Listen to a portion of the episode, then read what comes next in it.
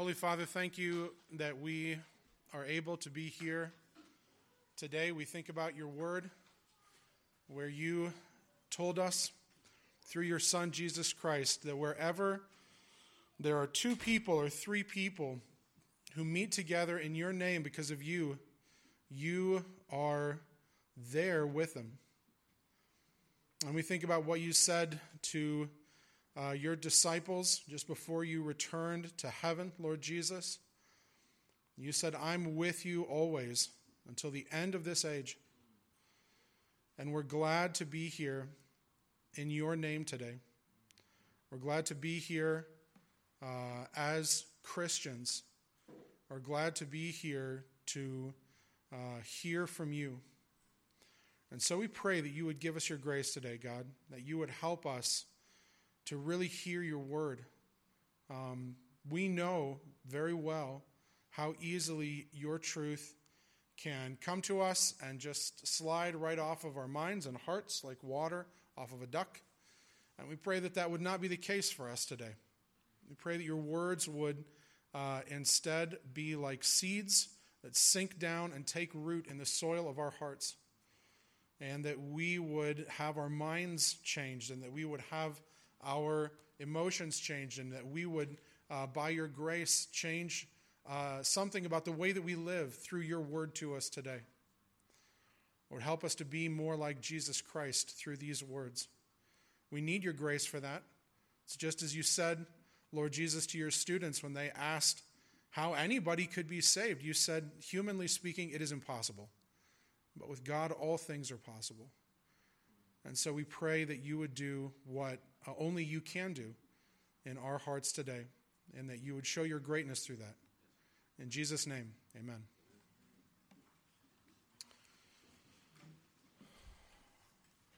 I wonder um, why you are here today. A lot of people in this room. And uh, each person has their own life, their own reasons for doing one thing or another. Um, and so I wonder why you're here today. Fortunately, my youngest son has already gone to children's church, or might be tempted to shout out for the food. I hope that uh, no one else uh, shouts that out. Anyway, if you're tempted, just overcome it. Uh, but really, um, what, are you, what are you doing here? What are, what are any of us doing here? That question is the question that I want us to uh, kind of reflect on this morning. Because I think once we can answer that question of what we're doing here, we're going to be able to see something uh, really powerful and really meaningful from God's Word. Uh, something that I hope, by God's grace, can direct us to how we can be more like Christ. Something that um, Pastor Nate and I have discussed uh, for a while, and he asked me to bring this message to sort of reflect on this. But I want to suggest that there, there are two reasons that you're here this morning, right? A lot of ways we can answer that question. But fundamentally, there are two reasons that you're here this morning. The first reason is because God is doing something in this world. And secondly, because every person in this room is part of what God is doing. That's why you're here. So let's just reflect on that for a second. What is God doing in this world? God has not made the world and then moved on to other projects. God is still here working actively in this world. And his work is to communicate his truth and to show his love. Uh, I'm going to quickly just mention a number of passages as we go through this, uh, this first part of the message. And so you're welcome to turn to them if you want to, but we won't take the time to turn and read to each one. We will do that in the second part. But if we're asking what it is that God is doing in the world, for example, the Lord Jesus answers that question in John 3 in this very famous verse you probably know, John 3:16, and what comes after it. Jesus says, God is here in this world active not to condemn the world, God is not acting in this world to condemn the world, He is here to save it. Now, that sounds like a pretty big task. Like something probably that God would do without any reference to me or to you. But in the very next breath, Jesus says that there is something actually for people to do because he says that God has sent his messenger, Jesus, and whoever believes that message will be saved. And whoever doesn't believe will reject God's plan to save them and will be condemned. So God has this plan, and at the same time, everyone who encounters that has their own thing to do. And in fact, later on, uh, over in chapter 20, Jesus says that everyone who has already heard and believed that message should carry it to other people who haven't.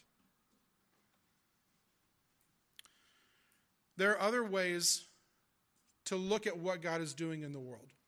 In Ephesians 2, for example, God says that his purpose in the world today is to show the incredible wealth of his kindness to us in Jesus. Or in the next chapter, the scriptures tell us that in fact God's goal is to demonstrate how great his wisdom is. God wants to show his kindness to us, and God wants to show his great wisdom not only to us, but to spiritual entities that we're not even really familiar with. It says to authorities and powers in the heavenly realms, these other people that God is working with. And in Colossians 1:20 the scriptures tell us that ultimately God's purpose is to reconcile everything to himself. Everything in heaven, everything on earth. These are some pretty big plans. These are some pretty big goals. But in every one of those passages, if we took the time, which we can't do this morning, uh, this afternoon, if we took the time to read the larger context, we would see that God's goal is to do those things, but not just to do them by himself while everybody sits back and watches. His goal is to do those things through the church, through his people. So that means that when we look around at this world that God is working in, this world that he's active in, where he wants to show his truth and, and show his love, part of the way that God does that is going to be what we see when we look in the mirror. God intends to do these things through us. God wants every person to hear the truth that we're estranged from our Creator and the good news that Jesus has come to reconcile us, right? We know that. Who's going to tell people that? Well, you are, and I am. God wants to do good to hurting and needy people around the world. When we look at what Jesus did when he was here on this earth, he was constantly taking time to meet the needs of needy people. He wants us to carry that forward. How does he want us to do that? Well, he wants you to do that, and he wants me to do that. God intends for the, the societies that we live in to be peaceful and to be just. And he talks a great deal about this in the Old Testament as he communicates to the rulers that he's chosen for his people. How does he want that to be promoted today in the world that we live in through you and through me? God wants his good character to be known everywhere, for people to know who he is and what he's like. Who's going to highlight that? You and me. God wants for his people to become more and more like him day by day in the things that we value, in the way that we think, in our emotions, and in our, our love for other people. And so, who's going to implement that? I mean, you get the idea, right? These are all things that God is doing in the world, but He's doing them through His people, through us. Now, at this point, uh, I think we could have one of two responses, or maybe we could have both responses. We think about this. One thing we could think is, wow, that's really great. God is doing all this great stuff in the world, and He wants me to be working with Him. In fact, the Apostle Paul says that we have become co workers with God in these kinds of things. That is, that is pretty awesome. Alternately, you might think, or even also, you might think, oh no. Because being a part of God's project in the world, that sounds like an extremely tall order. I don't know about you, but uh, I personally did not make it through this past week without messing up some of my work at home and at the job that I'm paid to do. And so the idea that I am entrusted with carrying forward the work of God can be sometimes not empowering at all, but terrifying and intimidating. I mean, I forgot to send an email to one of these clients and it caused a big problem for my coworker. So, what happens if I do that with God? I think we can really feel like that, right? We can really, we can really feel that way. This is not great, actually, this is terrible. And maybe God should ask someone else to do this. That may sound familiar to you. Because there were individuals in the Bible who responded exactly that way. One of the things, though, that is really encouraging at this point is to realize that God's answer to the question, How do I do the work of God? begins with prayer. And that is really important because prayer is not like any other work that we do. You know, all the other things that we do in our lives, the other work that we do, maybe our employment where we're paid to do something, or maybe the projects that we're involved in around the, the home or with our family members or whatever, virtually all of those have to do with our skill, our expertise, our experience, things that we've learned, things that we've studied, things that we've practiced. Right? There's a reason that my wife has made the dinner that we're sharing in tonight's potluck and not my son. All the things that we bring forward in our lives in that way, they come out of things that we've worked hard to produce and to create and to shape ourselves to be able to do. But prayer is not like that. Nobody brings expertise to prayer. People might bring expertise to a prayer service and perform very expertly. But in terms of real prayer, real communication with God, nobody brings any expertise. It's not about your skill, it's not about your charisma, it's not about your experience that you're drawing on to really pray it up very well.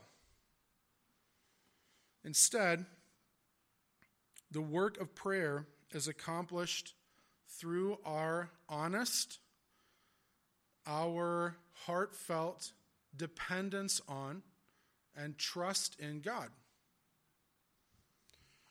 And so, in that way, prayer is kind of like a negative of most of the other things that we do. It does require a great deal of our own intentionality. We actually do pray.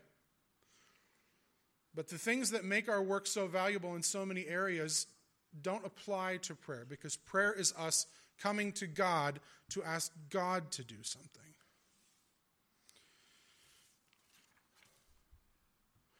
And when we realize that, we start to see things in the scripture that are really helpful.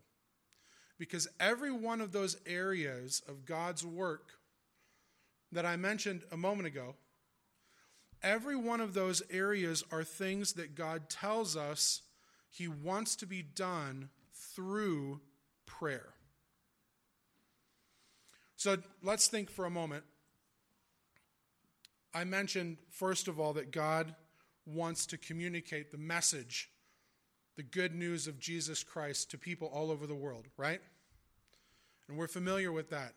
But Jesus in Luke 10 2 tells his own apostles to pray that God would send people. You know this passage?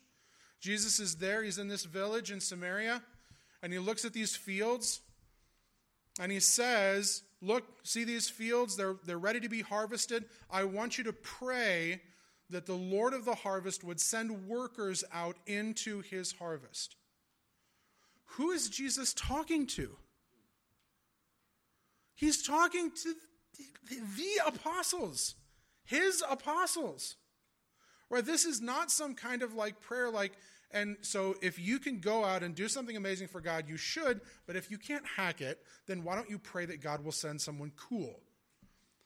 God said that the apostle Peter and John and James, those guys should pray that. Right? This is where the work of the gospel starts. And those same apostles turn around and all throughout their letters, for example, in Paul's letter uh, to the Thessalonian church in 2 Thessalonians 3, they t- turn around and tell their friends in other places and other churches to help them by prayer. Right? 2 Thessalonians 3, Paul says, Pray for us that the word of God would run and be glorified, or that it would, it would go forward, that there would be great success in the preaching of God's word. So, this work of God in the gospel, it starts with prayer. It starts with prayer. Or we mentioned that God uh, calls on us to meet the needs of the needy. Well, the Apostle James, one of the people we just mentioned, tells us that we should pray for the sick. Right? Pray for the sick. People are sick. We should pray for them. And the Apostle Paul says the same thing. If anyone's sick, let him pray. It's true. It's true that God wants our societies to be marked by peace and justice. But in the same way, the scriptures tell us in 1 Timothy chapter 2 that God wants us to first do that work by prayer. He says in 1 Timothy 2, I want you to pray for kings or whoever's in authority over you. Pray what? That you'd be able to live a quiet, peaceful life, right? Serving God honestly. That there would be this kind of this kind of stable, peaceful life that God wants people to live. That seems hard. Yeah, it is hard, and it starts with prayer. What about people knowing and respecting God for his character? Well, what's the very first thing that Jesus tells his disciples to pray for when they say, Lord, teach us how to pray? He says, Okay, I'm going to teach you. First, say, Our Father in heaven, and then what's the first thing to pray for? May your name be respected. Right? He doesn't say, okay, first, everyone sit down, take out your apologetics textbooks. That has a place, that's useful, but it starts with these prayers. And it's true, certainly, that God's will for each one of us is to become more and more like Jesus Christ. That is a key part of the work of God. But that work itself relies on prayer. That's the kind of thing that we see prayed for more often than anything else in the letters in the New Testament. Right? I don't know uh, if you remember the last time I spoke here, it was quite a while ago. But we talked about this prayer that Paul prays in Philippians chapter 1. And he says that he prays for these people that they would know and that they would understand the greatness of God's love and that they would be transformed by it. Right? These are the kind of things that are critical to the mission of God. This is God's plan for the world that these things would happen and that we would do them, but that we would do them, first of all, through our prayers. And that's tremendously freeing. Because even if I don't know how to do any of those things or make those things happen, certainly I could ask God to do them. Now, there's one more piece that's missing. Let's go back to where we started. My, my original question for you was why are you here today? And uh, we could ask it maybe this way Why are you not out somewhere doing these things? Why are you not out doing the work of God? I mean, the time that it took you to get to church today, you could have been praying the whole time, right? So, why did you come here? The, the missing piece here is other people. That's the missing piece. The missing piece in this answer is that God does not call us to do any of these things on our own. He wants us to do these things together. And God does not call us to pray on our own, He calls us to pray together.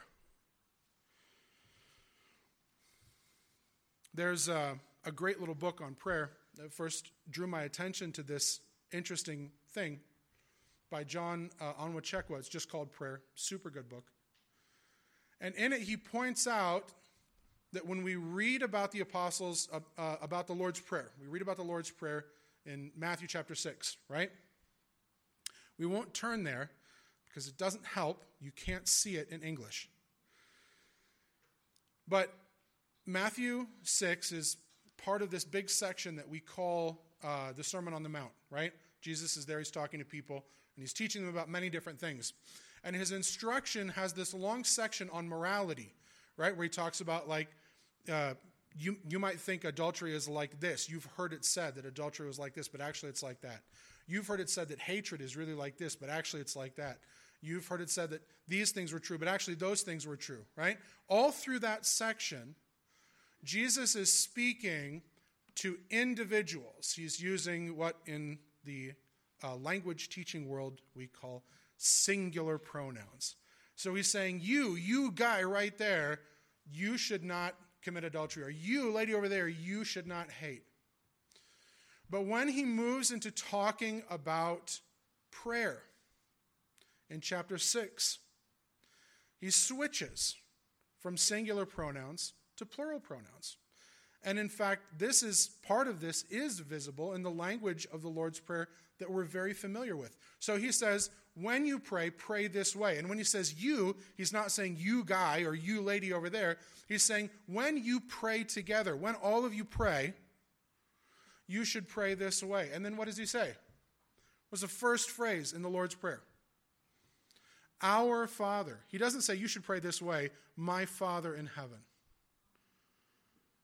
He says you should pray this way, Our Father in heaven. And when he comes down to the later part, he doesn't say, uh, and forgive me my debts. He doesn't say you should pray for God to forgive you for your sins. He says, forgive us our debts.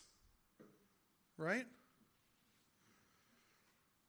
The work of God through prayer is meant to be done with our brothers and sisters, not just by each of God's people separately doing their own thing, but by God's people together. So let's try to put all these bits together here. God is doing a great work in the world. God is rescuing people, He's transforming people, He's showing His character in the world. And He wants that work to be done by His people.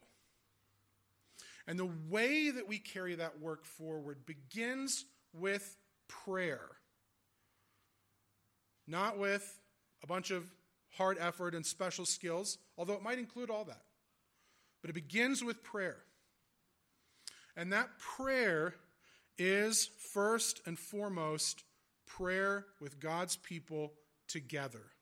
Certainly, there's an important place for individual prayer. In fact, Pastor Nate talked about that not too long ago. We saw Jesus' prayers, right? But even many of Jesus' prayers are together with his students. So, what we're talking about then is something important, something central. This is how we carry forward the work of God by praying together that God's work would be done. Let's, uh, let's think about how practically that could be done. There are some things that we do here with that, right? So we do this when we pray together in our church worship services. Somebody leads in prayer, everybody else quietly prays along in their heart. You might have noticed that Pastor Nate invites, he specifically invites you when he begins this prayer on Sundays. He invites you to pray with him, right? So here we are. We're all praying together as Pastor Nate leads us, or somebody else prays and leads us. This is one way. Or maybe through prayers uh, in at table time. After table time, we have a little time for prayer, maybe 10 minutes, right? We're praying together. Or at other times like that, maybe we have a, a Bible study or something like that. And there are a ton of different ways that other churches do it. Maybe you've been to other churches that had prayer meetings where you'd come to meet together on a certain time or a certain day just to pray. Or through prayer chains where people are given different times to pray together so that you're sort of passing the prayer off, or through prayer breakfasts, or through any other number of things. What I want to suggest today, um, something that Pastor Nate and I have talked about at length, is something that we hope will be really helpful to the people of Beaumont Baptist Church. It's something that during uh, my years in Shanghai, the years that we worked in Shanghai, was deeply transformative. We did a lot of different ministry things when we lived in Shanghai. And, and they were all good. And they were all helpful and a blessing in their own way. But as I look back at the things that made the biggest difference for me personally in my life, two things rise to the top. One was our weekly Bible study and the other was our practice of prayer partnerships. And so it's prayer partnerships that I want to bring forward to you this afternoon and suggest that this is one way, not the only way, certainly, but it's one way that God can do the great work that He has through His people. A way that has been very helpful for me in the past, for the people in our ministry in the past, in a way that uh, really has many benefits for our church and for us as individual brothers and sisters in Christ. What are we talking about? We say we can effectively do God's work by partnering together in prayer. What does that mean? Well, the first part of this is that prayer partnerships are partnerships. They are not corporations. So you have a corporation, that means you got tons of people all together, right? Partnerships are a couple of people. And so our practice of prayer partnerships was to encourage everybody in our assembly to have one or two other people that they would meet with regularly for prayer. That you would have somebody that you were that you were meeting with for an entire semester or sometimes for longer. Uh, one of my very good brothers there he and I met together weekly for prayer, and we had things that interrupted us, but we did it more or less uninterruptedly for about 12 years. And so we would meet together every week, and uh, we would pray through the work of the assembly and through a lot of things. And so that's the idea. Some people did it with three people together, with four people together. But you don't want to get more than that.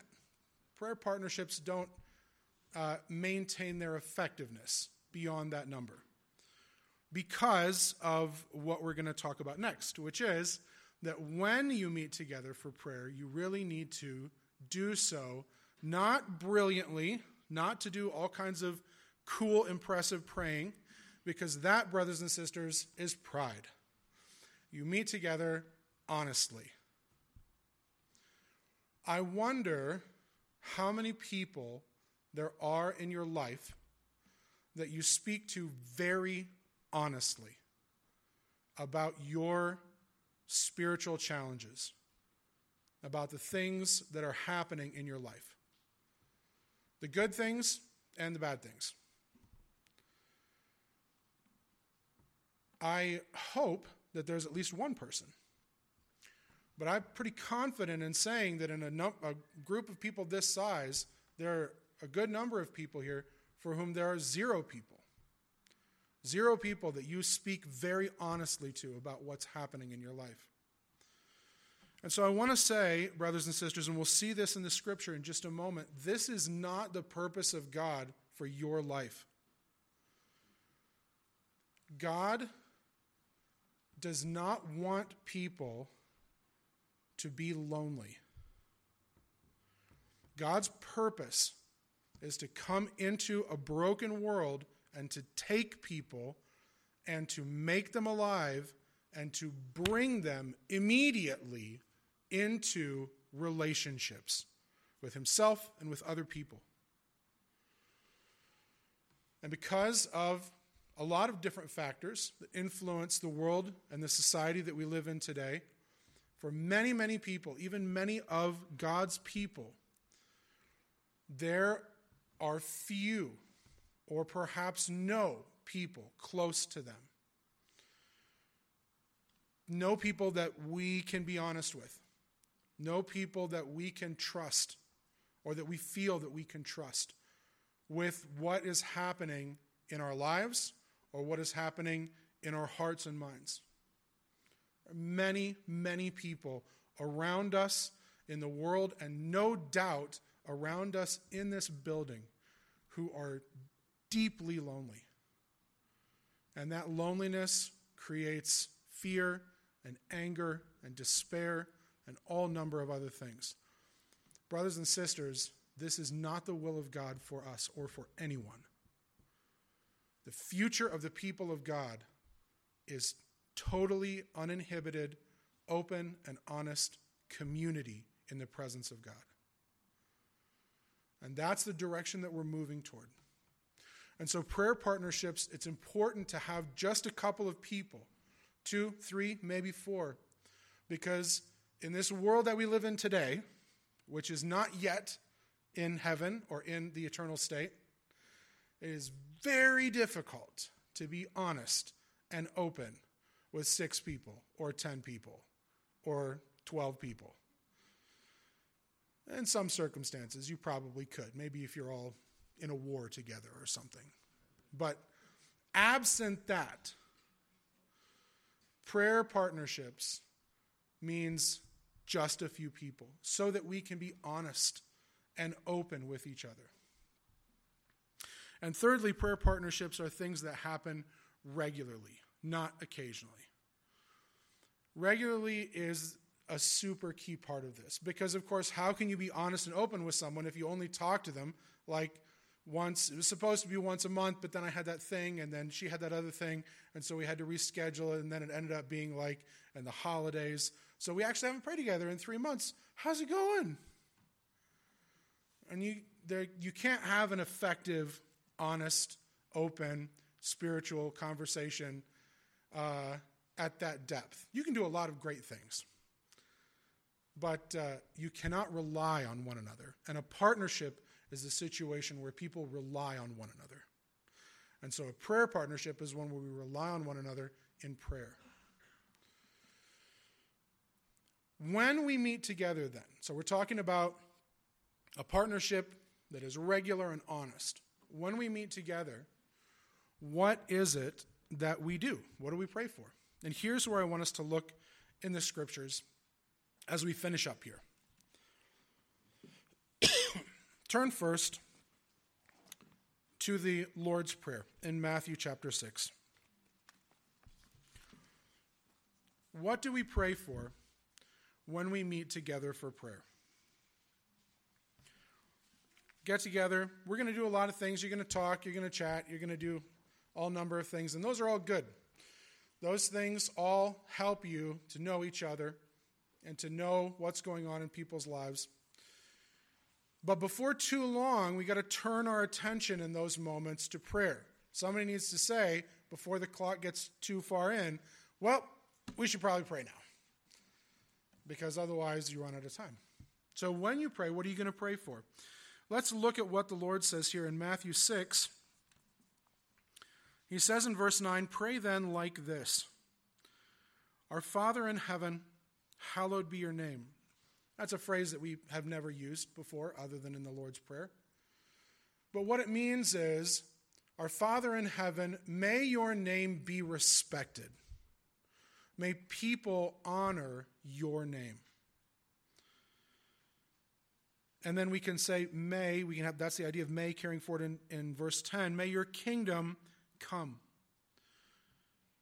May the rule of God come into being more and more fully in our lives and in our church. May we be in a place where when we come to church together, we see God's kingdom being worked out more now than it was six months ago or two years ago. And may your kingdom come completely into being by you sending your son, Jesus Christ, back to the earth. And may your will be done, he says, on earth as it is in heaven. The first thing that we pray for is God's kingdom and God's righteousness, because this is the core of the work that God is doing in the world.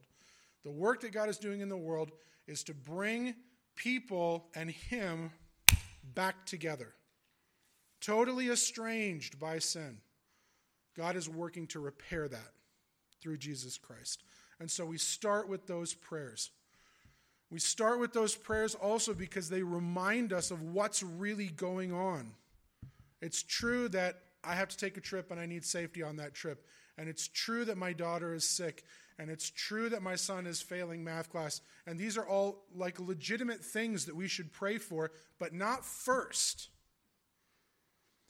First, we should pray about the big purposes of God because those help to reset us. Think about what the Apostle Paul says when he says, You have died and your life is hidden with Christ in God. So you should set your attention on things that are above. Right? Those things that are here on the earth below, they don't go away. It doesn't mean you should ignore them and become a monk. Sometime we can talk about why that's a terrible idea. But it means that first you have to have your attention on these things. And then we're going to pray also for practical needs. Look at what he says after that in verse 11.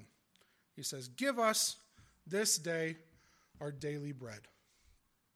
So, what do you pray for when you meet with your partner? You pray about God's kingdom and righteousness, and then, yeah, you're going to pray for the practical things that people have going on.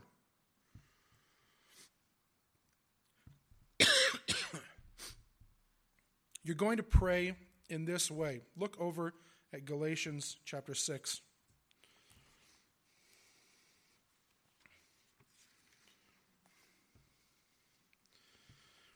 Galatians 6 helps us to get the complete concept of what God wants us to do in our prayers.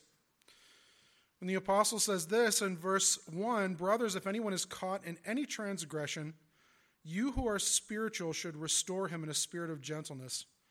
Keep watch on yourself, lest you too be tempted. Bear one another's burdens, and so fulfill the law of Christ. For if anyone thinks that he is something when he is nothing, he deceives himself. But let each one test his own work. And then his reason to boast will be in himself alone and not his neighbor, for each will have to bear his own load. There's three things that come out of this verse. The first one is that everybody has something that they are struggling with, and they have to struggle with it themselves. Each person must bear his own load. But the second thing that we see coming out of this verse is that God does not want that person to deal with it themselves alone. That's why he says, bear one another's burdens. And the third thing, and this is the most important thing that I want us to see, God intends for us to, to help one another and encourage one another and bear one another's burdens.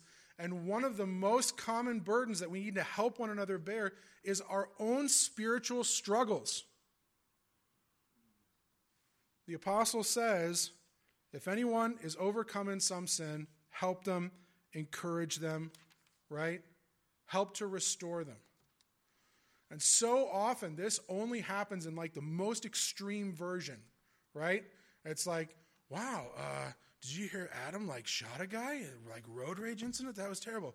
Adam, You can't be in the church anymore because you shot a guy. Right? Like that's the level that it often happens at. But that is completely backwards.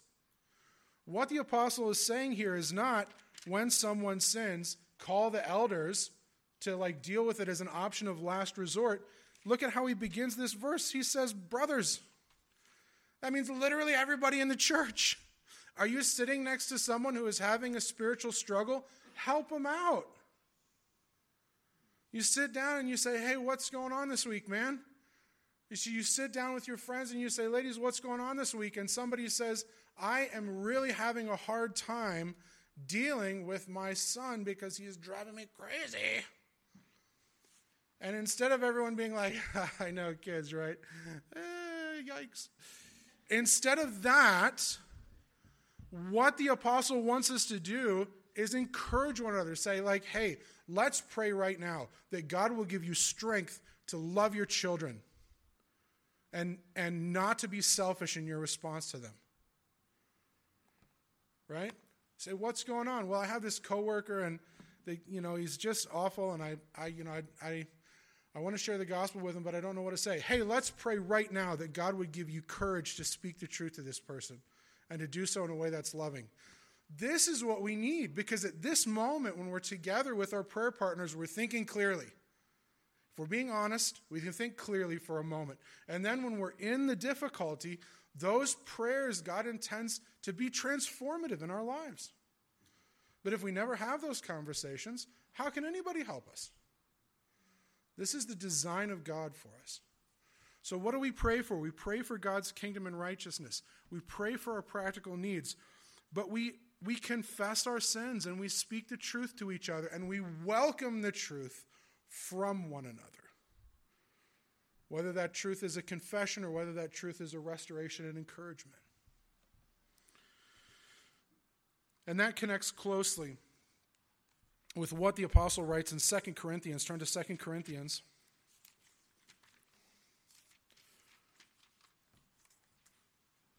Second Corinthians chapter 1. In verse 8, Paul says, We don't want you to be ignorant, brothers, of the affliction, the trouble that we experienced in Asia. For we were so utterly burdened beyond our strength that we despaired of life itself. Let's just like be really clear on that. He's saying we were in so much trouble that we, we really thought we were going to die. It was really bad. He said, Indeed, we felt that we had received the sentence of death. But that was to make us rely not on ourselves, but on God, who raises the dead.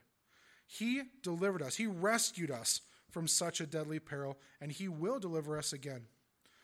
On Him we have set our hope that He will deliver us again you also must help us by prayer, so that many will give thanks on our behalf for the blessing granted us through the prayers of many. So, here again, we are looking at bearing burdens. But what we are talking about in this kind of burden bearing is not my own spiritual burdens, which are very important. We have to help one another carry those heavy burdens. But we have to help bear the burdens of brothers and sisters who are in serious trouble. And again, God wants us to support one another through these prayers. Do we pray for brothers and sisters that we have never met who are living in a war zone right now?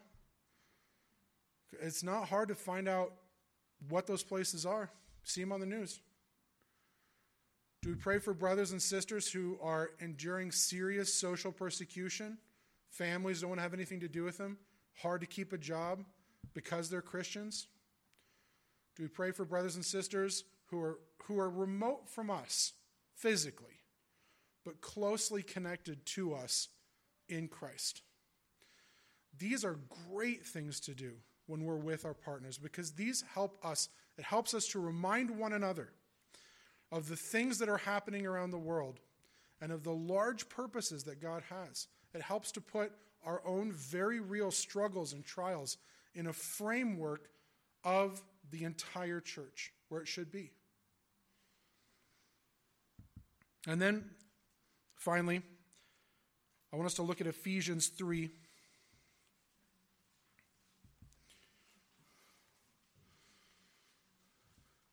Finally, when we meet together for prayer, we're meeting together to pray this way. The Apostle Paul prays in verse 14 I bow my knees, he says for this reason, which connects to what went before, but he says, I bow my knees before the Father, from whom every family in heaven and on earth is named, that according to the riches of his glory he may grant you to be strengthened with power through his Spirit in your inner being, so that Christ may dwell in your hearts through faith that you, being rooted and grounded in love, may have strength to comprehend with all the saints what is the breadth and length and height and depth, and to know the love of Christ that surpasses knowledge, that you may be filled with all the fullness of God.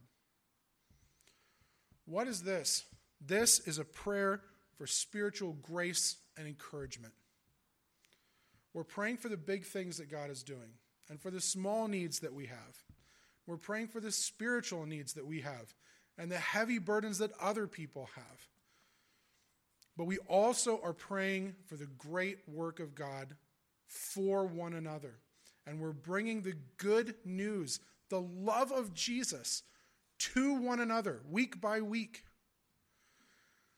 Sometimes it is really hard to keep the love of Jesus Christ for you in perspective. And so God wants us to pray that together.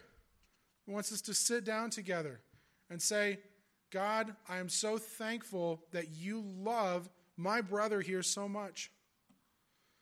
God, I pray that you would help my sister and I to really understand and experience your grace in the way that you have for us. That kind of encouragement is necessary. You say, sometimes I just feel like I can't connect with it. Of course, that's why God put us together, so that somebody else can do that for you when you can't. And so that you can do it for somebody else when they can't. There's tons we could say, but I'll leave it there. We're praying for these things in these ways. And then when when do we do this? Of course we do it regularly. But when do we do this? And really I would say uh, this would be a wonderful thing for each one of us to consider. We're actually going to have a little survey up here if we can. Pastor Nate was supposed to be here. We are supposed to talk about some of these things. Um, but there's a survey that we want to put up on the uh, projector during the, uh, during the time that we have afterwards to follow. And I would just encourage everyone here. there's going to be a QR code. Scan the QR code, answer the two questions that are there because it is our goal to help one another here at, at Beaumont Baptist Church, to help one another to do the work of God and to really grow in our relationships with one another through prayer because we're convinced that this is the purpose of God for us. Um, and so that survey might help us to accomplish some of the simple practicalities of that, to get those things started. Um, and if you are already involved in something like this, then thank God for that and pray for all of us as we try to put these things into practice. Let's pray together.